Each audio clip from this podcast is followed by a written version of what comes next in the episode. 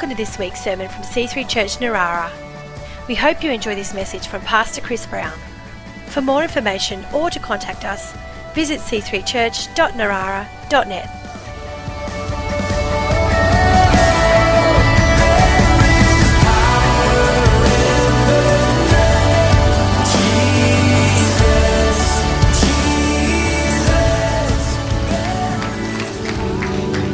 Thanks, Byron. Good morning, everyone. Come on, let's pray around the Word of God. We love you, Lord.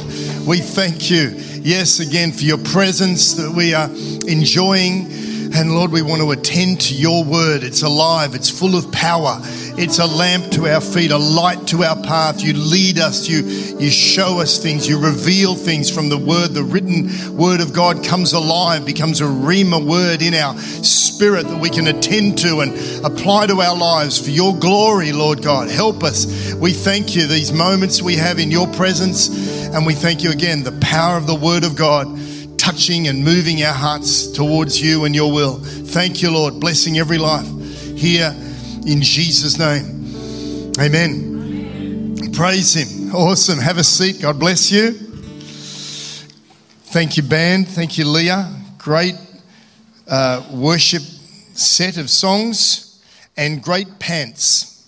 I don't know if you noticed, but I just uh, loved Leah's colourful um, outfit. Looks fantastic. And um, again, welcome online. Uh, and yes, the sling. I'll get to that. Um, it relates to today's um, subject, which uh, I'm preaching about the positives of problems. And uh, there's a, uh, a little title screen, and um, I've got notes on this subject that I've had for years, literally, um, two or three messages that I've just been brewing on, uh, and uh, it's come at a good time uh, just to share on it at the moment because I've got some personal experience. Um, if you're a fan of alliteration, I've actually got another title that extrapolates the uh, issue a little more. The potential pitfalls, yet proclivity for positive possibilities and promising productivity of problems, pain, and persecution. Um, and uh, did you like the Edward Munch uh, Homer painting there? That's the uh, takeoff of the famous Norwegian uh, painting, The Scream. I just thought Homer says it all there. Sometimes we, uh, life just feels. Um, uh, a little uh, too much, and there's issues going on. Um, or, or simply, we could just say, I'm just talking about how to deal with the annoying stuff of life you know that we all face. And that first title is saying it more simply that it's basically just you know problems come uh, but there's a way we can approach them and learn from them that can end up being a very positive outcome. Because we all have problems at different times it's part of life and uh, we all uh, experience pain of some kind at different times. And of course, persecution is an issue which I'll preach about later, not today so much, um, because that will come to anyone who lives strongly for Jesus in a world that has a set of values that are not in line with God's values that we read in the Bible, sometimes diametrically opposed um, uh, to them in the world that we live in today. And as Jesus said, as is quoted there, I don't know if that's too small um, to read, but uh, that's a quote uh, from John 16:33, where Jesus says, "In this world you'll have trouble." Praise the Lord. That's the bad news. The good news is he says straight after, "But take heart, I've overcome the world." And that's the key. If we do life with Jesus, it's always going to work out. Um, and so, uh, in fact, that word there, uh, the Greek word for trouble, in this world you have trouble, that can be also translated tribulation, affliction, persecution, anguish, trials, sorrows, and problems. And so this is part of life. Uh, and uh, we've got to um, uh, face it because um, it is part of life. And sometimes, you know, in the Christian world, um, as much as we are blessed to give our lives to Christ and we're born again and we receive salvation and, and the opportunity to be healed and have prayers answered, sometimes there's a little expectation or even some teaching that would lead us to think, I'll never have any problems. Uh, this is just going to be this awesome, cruisy, powerful ride all the way to heaven. And then, of course, problems come, and some people have their faith really shaken because they didn't really develop a theology for suffering and facing problems. And it's like, well, I, it's not what I was expecting. So we need to have a mature faith that, of course, embraces all God's goodness and promises and expectations of, of the rich, wonderful life that He has for us. But part of that richness of life can be real tough issues at times. So that's what we're looking at. Um, and of course, the issue is not whether you'll have problems, but uh, how you deal with them because they all come to us at different times. How, how will you respond to the problems or the issues, the troubles that we face? What kind of impact or influence will the problems have on us? Because, um, you know, for some people, they get really bent out of shape, even broken over prog- problematic circumstances that come their way. And sometimes the problems aren't even that bad, but they've just got very poor coping strategies. And it, and it can really ruin them. And sometimes people, you know, in our society, you can develop a, a mindset where you are almost expecting problems because you see yourself as a victim.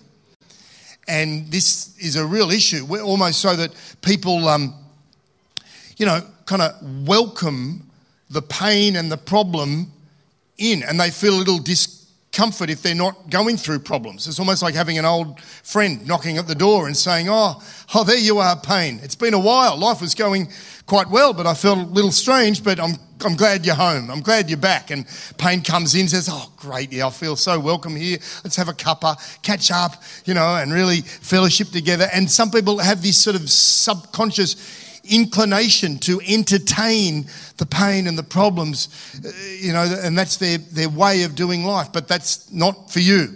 All right? That's not God's calling for you. Because uh, we can be inspired and instructed by a whole set of other people that provide a great model, people who have faced real serious issues, crazy problems, difficulties of all kinds and challenges in life, even tragedy, and yet they keep a smile on their face. They're able to still live a productive life and enjoy life and embrace life. And so, what's the difference between those two groups of people?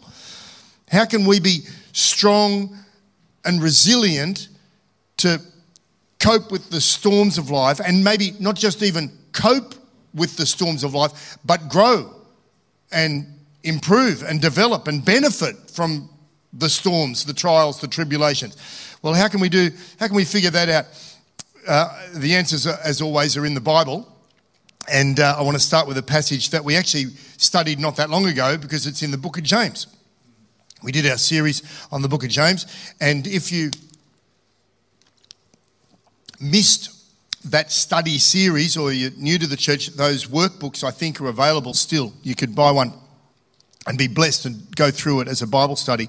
But if we look at James chapter 1, this may be familiar. Verse 2 to verse 4, he says this Dear brothers and sisters, when troubles of any kind come your way, Consider it an opportunity for great joy. What a classic statement. For you know that your, when your faith is tested, your endurance has a chance to grow. So let it grow. For when your endurance is fully developed, you will be perfect and complete, needing nothing. Wow. So this doesn't tell us, oh, just handle the problem, just suck it up, as they say just survive through the storm. It says you actually can be glad. You can see that it's an opportunity for joy when you have some kind of trouble that you face. It can actually benefit you if you approach it with the right attitude. And so James has this revelation from God. He's got this crazy positive outlook on problems because he knew that without problems, there's no growth in life. You know, you think about it. When things are going well, don't we have a tendency to just cruise, just to plateau off, especially in our spiritual life? You know, you can just find that you don't feel the need to pray and seek God as much because everything's just cool. Everything's fine and you're just content. But that contentment can easily lead to complacency. But on the other hand, problems have a way of stirring things up, don't they? They, they wake us up. Hopefully, they stir us to, to reach out to God, to seek God, to, because we, we know He's the source of all the answers that we need. And so our, our prayer life gets you know, re energized and we, we, we go hunting in the word for answers and, and directions and promises. Oh, God, help me, you know, and, and we start digging into the word and we feel our need for Him. So we seek Him. And, and in the presence of God, we build relationship and we get closer to him and hopefully become more like him and, and, and, and the, the, the presence and the power uh, of God, uh, the, the, the, the personality of Jesus grows in us, the Holy Spirit develops in us, and that happens because the problem hopefully led us into the prayer closet and, and drove us closer to God. And I, honestly, the most godly people I've ever met are partly that way because of the problems they've faced and the way they've faced them, the way they used those problems to drive them towards God rather than drive them away from God. Some people, I've never understood people blaming God I just think, just do the math. Just think. Just think like you're an ant, he's God. What gives you the brain power and pride to think that you know he's doing the wrong thing?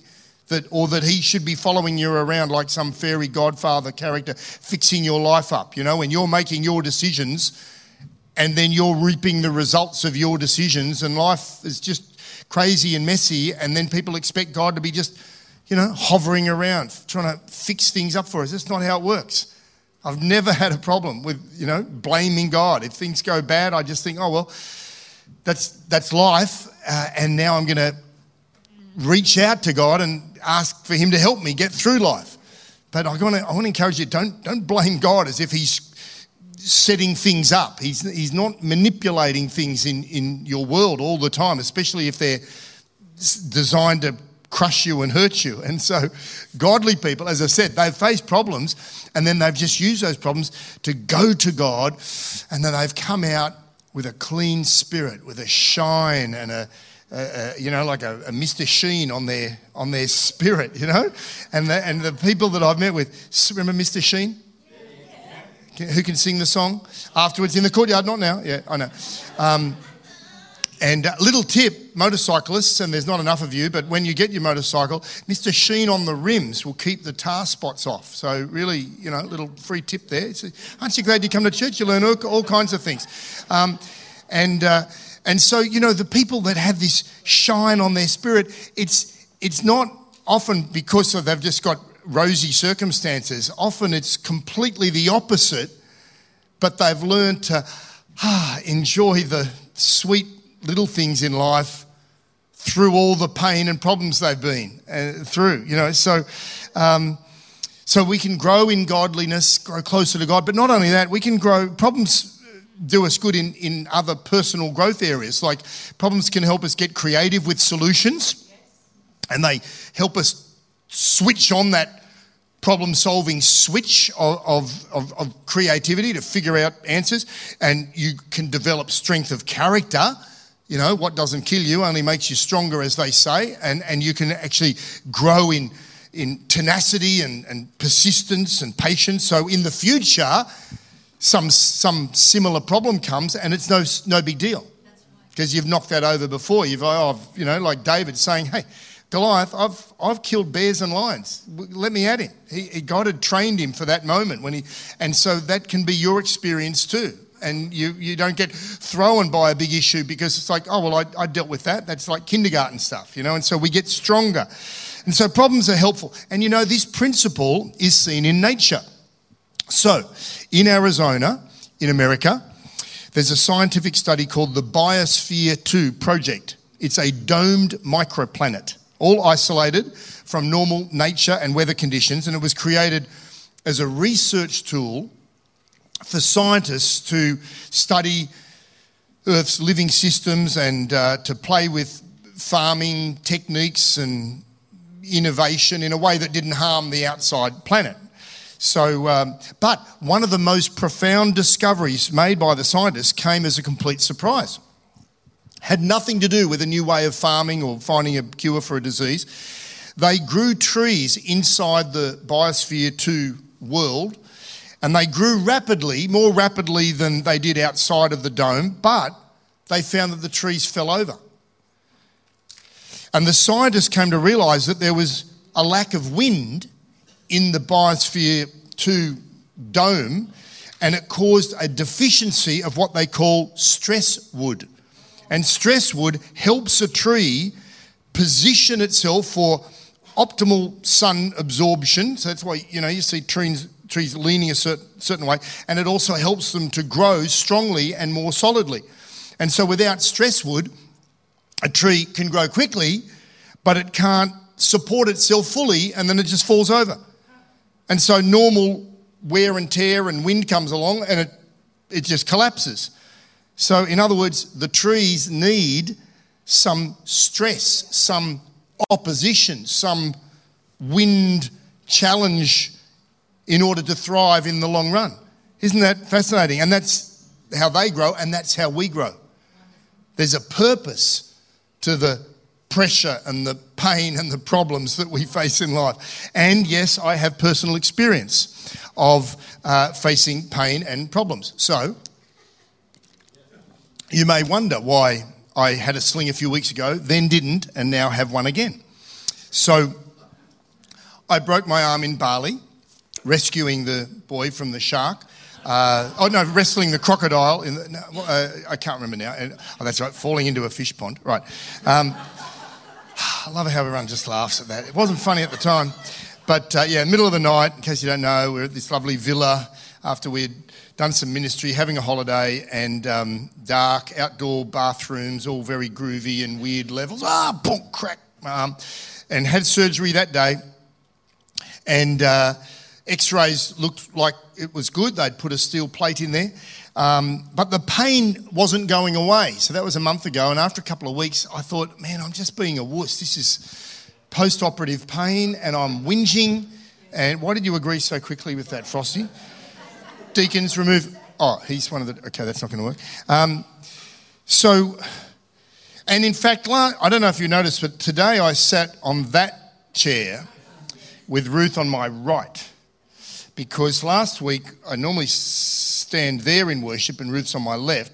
And Vic thought he saw me, what he thought, he said later, he thought, oh, Chris has really been touched by the Lord because in the middle of worship he saw me go down like that. Oh, as if like, oh, it's the power of the Holy Ghost. No, it was my exuberant worshipping wife. Oh, praise the Lord, whack, hit me in the arm. Oh, and it killed. And so I rang my physio mate, um, who I've known for years, great motorbike riding mate, and he said, Yeah, three weeks after the operation, you shouldn't really be experiencing any pain. You should go and get another x ray. He gives me a referral. The x ray shows that the steel plate's broken. And he said, um, okay, this is, he texted me, Houston, we have a problem. Because, you know, in the, in the medical system, I don't get to see the x ray. You know, you get the referral from him, and then they do the x ray, and they only send it to him, and he gets a text. Houston, we have a problem. I'm like, oh, yeah. And he says, sorry, I'm really busy. I'll call you later. So he finally tells me and shows me the x ray. And so, but praise the Lord, he has a top Sydney orthopedic surgeon mate who said, I'll see him quickly and redo the surgery. And the ortho guy said that um, the plate they used was too thin. And it wasn't the fact that I was riding a motorcycle two weeks after the operation. It had nothing to do with that. Praise the Lord. That's important that we get that, right? It was just normal torque movement in the arm and it was wearing the plate down and it just snapped. And that's why I was in a world of pain because the bone's still broken, wobbling around and not attached. And, um, and, and even without the exuberant worshipping wife belting me, you know, it was in pain most of the time.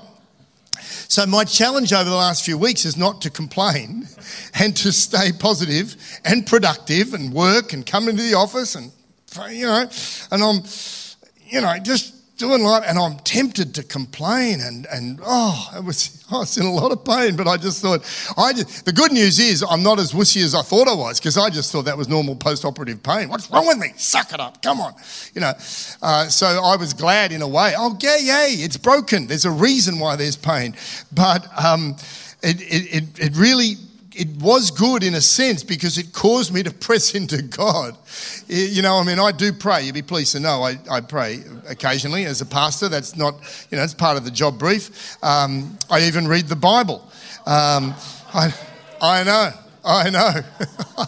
it's amazing. It's, uh, it's, it's, you know, it's, it's quite a good combo, really. I, I recommend it, especially if you're, if you're in my line of work. It is, you know, it's kind of part of, as I said, part of the brief. But, um, but I was really pressing into the word, you know, and I'm reading through the Psalms at the moment. It's like, oh God, this is a problem, and yet I'll praise you, and through the pain, and they're trying to kill me. It's like, well, it's not that bad. They're trying to kill me, but still, I could relate a little to some of David's, you know, challenges.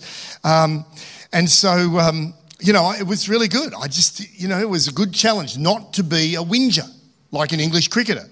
Um, sorry. Now, not all of them. Now, not all of them. Just the just the captain and, and, and the coach. Most of the spectators. Actually, most of the well-heeled members of Lords as well. Anyway, anyway, but let's not dwell on that. Praise the Lord. Hudson's in London at the moment and loving it because you can imagine someone saying to Hudson, Oh, oh the Australian cricketer, he'll be ready for him. He'll, I just love to see a conversation in a pub or something with Hudson talking to a couple of English supporters. Um, talking about the cricket and the whinging that's gone on. Um, so I've been very blessed, as I said, to, to just oh, press into God. And then Christine and Harriet prayed for me the other day in the office. And then on Thursday, I think they prayed for me on the Wednesday. Thursday, I'm praying, God, I really, because so I got to see the ortho guy on the Wednesday and he said, Right, I'm going to fast track you. There's a real God thing, you know, there's long wait lists and all this stuff. And he said, I'll fast track you, I'll squeeze you in because obviously you're in pain. I'll, just be ready to go with a phone call one day to go to St. Vincent's the next day. I said, oh, I'm ready for any time. I'm ready. And, and Thursday I was praying, God, I'd really love to get a phone call today, you know. And I didn't all day. And I was just struggling with that did I say I've never blamed God for anything? Yes, I have. But I, but I could just sense that temptation, that little, you know, to be disappointed. Just like, oh God, I really pray. But it was like seven o'clock at night, and then the phone rang, and they said, "Oh, we're just confirming your appointment tomorrow." I'm like, I, I she said, "Is this the first you've heard of it?" Yeah. Oh, I said, it's okay, I'll make it. Yep, bang. So Ruth drove me down, day surgery, bang, Friday, all done, dusted, and, and back home on Friday night. So praise the Lord. And uh, so praise God, and motorcycles, because if it wasn't for motorbikes, I would never have met Greg. Therefore, the ortho, it's all so make sure we just, yeah, right, yeah, you like that? So, can we see that scripture again from James chapter 1, verse 2? He says, let your da, da, da, and troubles come your way. It's an opportunity for you know that when your faith is tested, your endurance has a chance to grow. So my endurance, my ability to cope with a little bit of pain has grown through the test, the pain. So it's all good, as they say. Yeah. And so, um, with the right attitude, the trials, the trouble, the tribulation can actually be beneficial and ultimately lead to an incredible blessing. Look at what James says a few verses later in that same chapter. In verse 12, he says, Blessed is the one who perseveres under trial because having stood the test, that person will receive the crown of life that the Lord has promised to those who love him. Well, ultimately, that's, that's really talking about being in glory in heaven, in God's presence. And that's, that's uh, talk about having a healthy long term view of current problems. That's, you know, for every Christian, that's ultimately our goal. The worst of life, death even, can take you out, but it's just you're going to step into glory. So, as bad as it gets, it's not that bad. You know what I'm saying? We, we, we're heading ultimately to heaven. And we're given the same encouragement in other parts in the Bible. For example, uh, 2 Corinthians 4.17 says, For our present troubles are small and won't last very long, yet they produce for us a glory that vastly outweighs the problems and will last forever. Isn't that awesome? So, another key attitude to help deal with problems is keeping things in perspective, which those scriptures relate to. And for, you know, when they say, oh, first world problems, that's a real issue for us in the first world that we really don't make too much of fuss of things that sometimes aren't that bad. But it can still get under your skin and really, you know, disturb and upset you. But it's really good to be able to step back and consider what's going on in other parts of the world or what other servants of God, have gone through uh, over the years, particularly on the mission field. So I'm currently rereading uh, an autobiography of Hudson Taylor, the great uh, missionary to China, one of my all time heroes. Uh, you know, you may know he arrived in China in the mid 1800s, middle of a civil war when he arrived there in Shanghai, just where the Goodings were in vastly more comfortable circumstances. By the look of the you know the view of the hotel and the bund and it's all developed. Shanghai is amazing and modern and all that. But um, they had uh, crazy stuff going on. He faced all kinds of dangers, uh, diseases, the death of his wife, tragically, uh, children, some, quite a few of his children died in infancy, difficulties of all kinds. And yet, in his classic, calm, understated way, he wrote this about the perspective and the, the, the use almost of problems. He says, Not infrequently, our God brings his people into difficulties on purpose, that they may come to know him as they could not otherwise do. Then he reveals himself as a very present help in trouble and makes the heart glad indeed at each fresh revelation of a father's faithfulness. So he was able to just have this perspective that when problems came, he would not complain, he would not blame God, he would just seek God in the midst of the pain and the problems, and then God would lead him out and show him a way forward, and the relationship with the Lord was stronger as a result. And, uh, and I, in fact, I would love to encourage you to read biographies of missionaries. Uh, honestly, the, many of them are very cheap or free online, Kindle or some other online thing, because some of them are, you know, been written so long ago. They're in the public domain. They're, you know, and you don't have to be called to the mission field to be stirred by them, but the principles of the challenges that they faced, the faith they had in God, the way they live for God, and it really connects well with what Eleanor preached so brilliantly about last week being productive as a servant of God doing something in our lives for the Lord. And you'll be stirred when you read some of these missionaries. You think, oh, God, you know, I, I just want to live for you. And, and you don't necessarily have to sell up and move to China. But in our own neighborhood, our own circumstances, we can live for God, you know. And so, if you didn't hear the message from last Sunday, uh, you need to get it uh, on podcast or watch it on YouTube or Facebook. So, um, as I touched on earlier, Problems can be a catalyst for creative solutions, and history has borne this out in some dramatic ways. Um, World War I saw, of course, terrible atrocities. Uh, millions were killed in action, millions more died of disease. People were displaced from their homes, buildings, towns blown up, ruined, devastation all across Europe.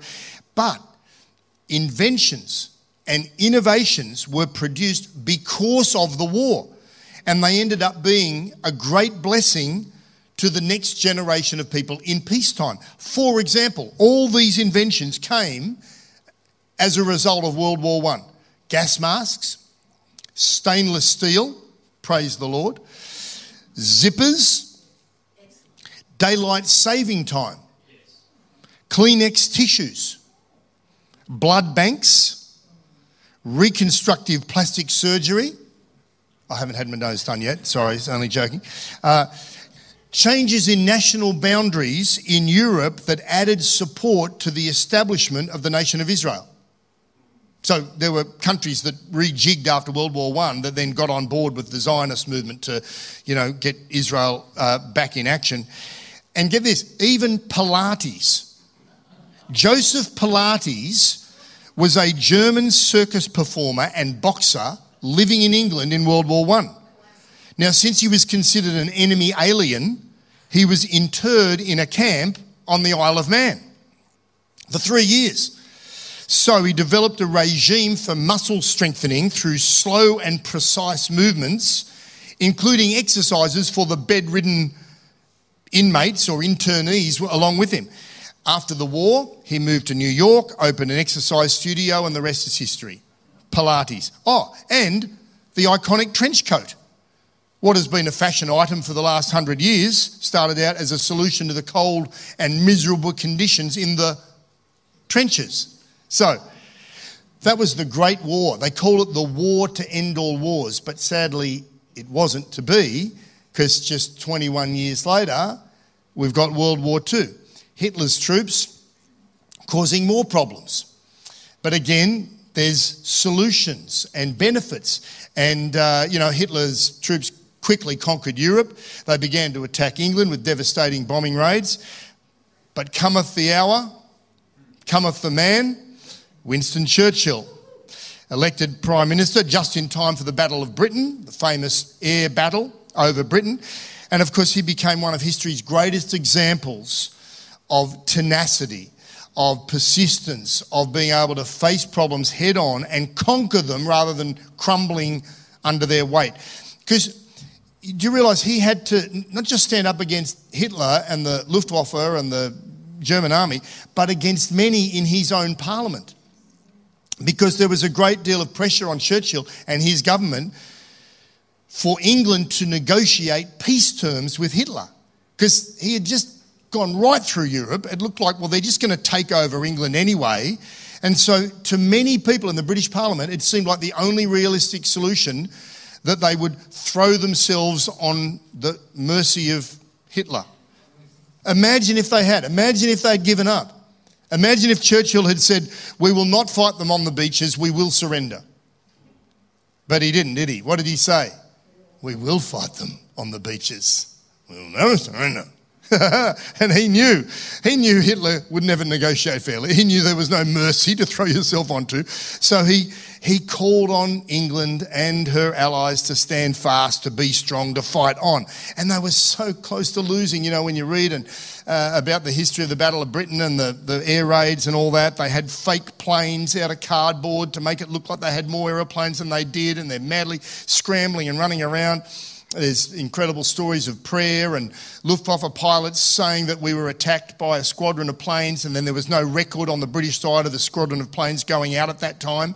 So they must have been some kind of angel Spitfires or something. And, uh, you know, and they held on and they saw the tide of the war turn. And uh, it's just a great historical example of, you know, hanging in there, being tenacious and strong. And so, you know, you're unlikely to be the Prime Minister of England anytime soon, and hopefully you don't have to face a, a, an army. Uh, but the principle is the same that we can survive and beat the problem as long as we don't quit. All right, as long as you breathe, there's hope, yeah? No matter what it is, how bad it is. And so we can just keep the battle going and turn our Dunkirk into D Day, so to speak, yeah?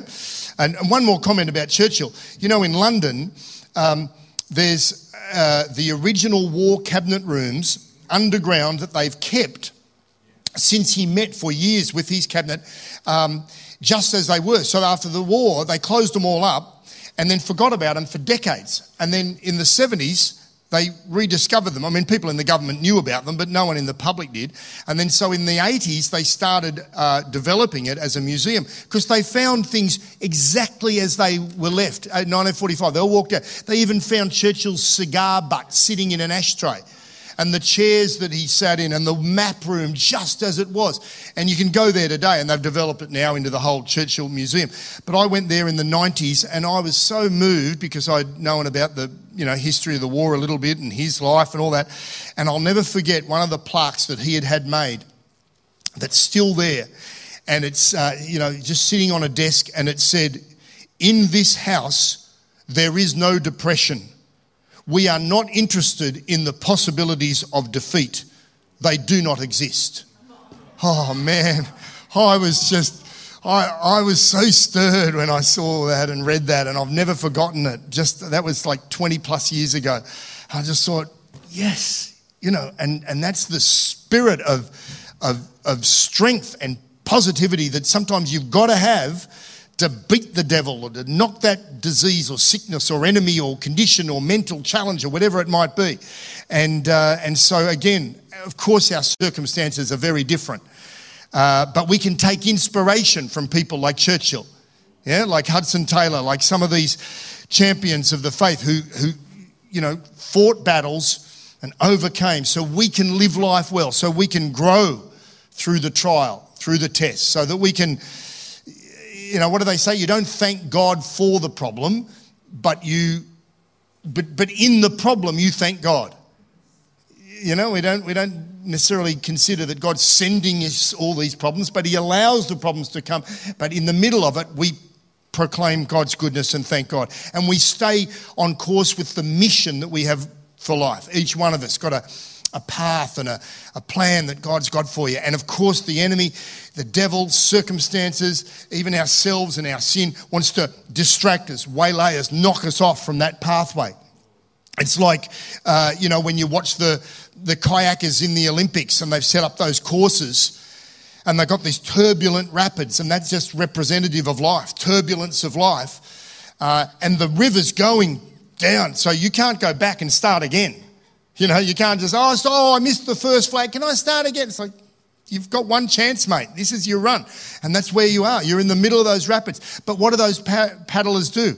They negotiate the rapids and still go on the course that's marked out for them.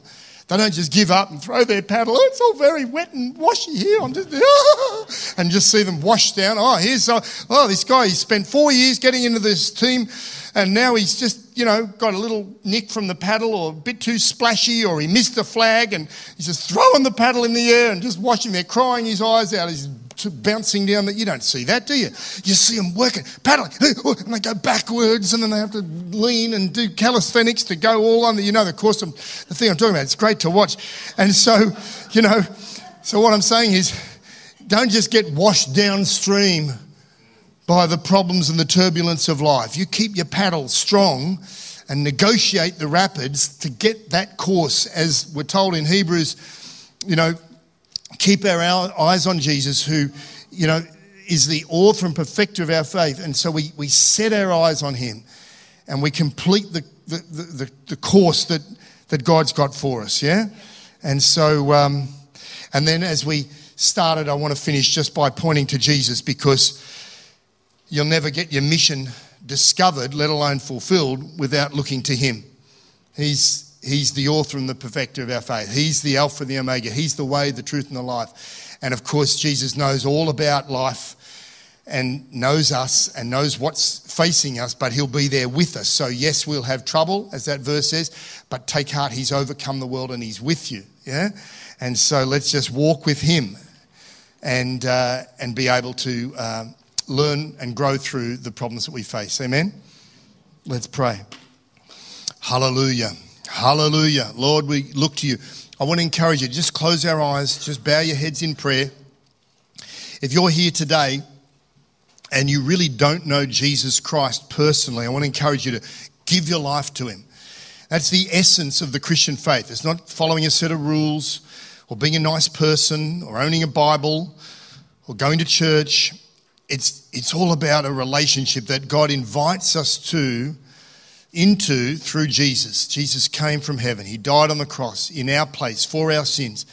And he's just waiting for us. The Bible says he's knocking on the door of our heart. And all you got to do is open that door up. So if you're here today and you need to give your life to Christ, maybe for the first time or maybe as a recommitment, then pray a very simple prayer that surrenders your life to Him. Just pray, Lord, thank you for coming. Thank you for dying on the cross. Thank you for loving me. Thank you for what you've done to save me. Come into my life and help me to follow you all the days of my life. You pray a prayer like that, it'll change your life forever. And then, of course, we walk it out. And then we do have a Bible and we do go to church and we do these things that help us with our relationship, but they're just the support of the essence that walking, talking, sharing with the Lord Jesus Himself. And so, Lord, I pray that each one of us, when we face trouble, we'll turn to you. We'll find creative solutions for the problems. We'll grow in strength. We will not be beaten down by life's challenges. We will be strong in the Lord and in his mighty power. We thank you, Lord God. You're building a strong people, strong in our minds, strong emotionally. We thank you, Lord God, strong physically, overcoming whatever challenges come. We thank you, Lord God. Build us, strengthen us, even going through challenges. In Jesus' name. Amen.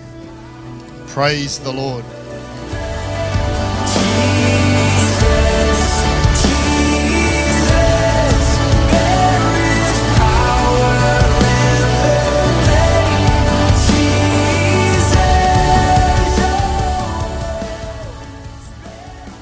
Hope you've enjoyed this week's sermon.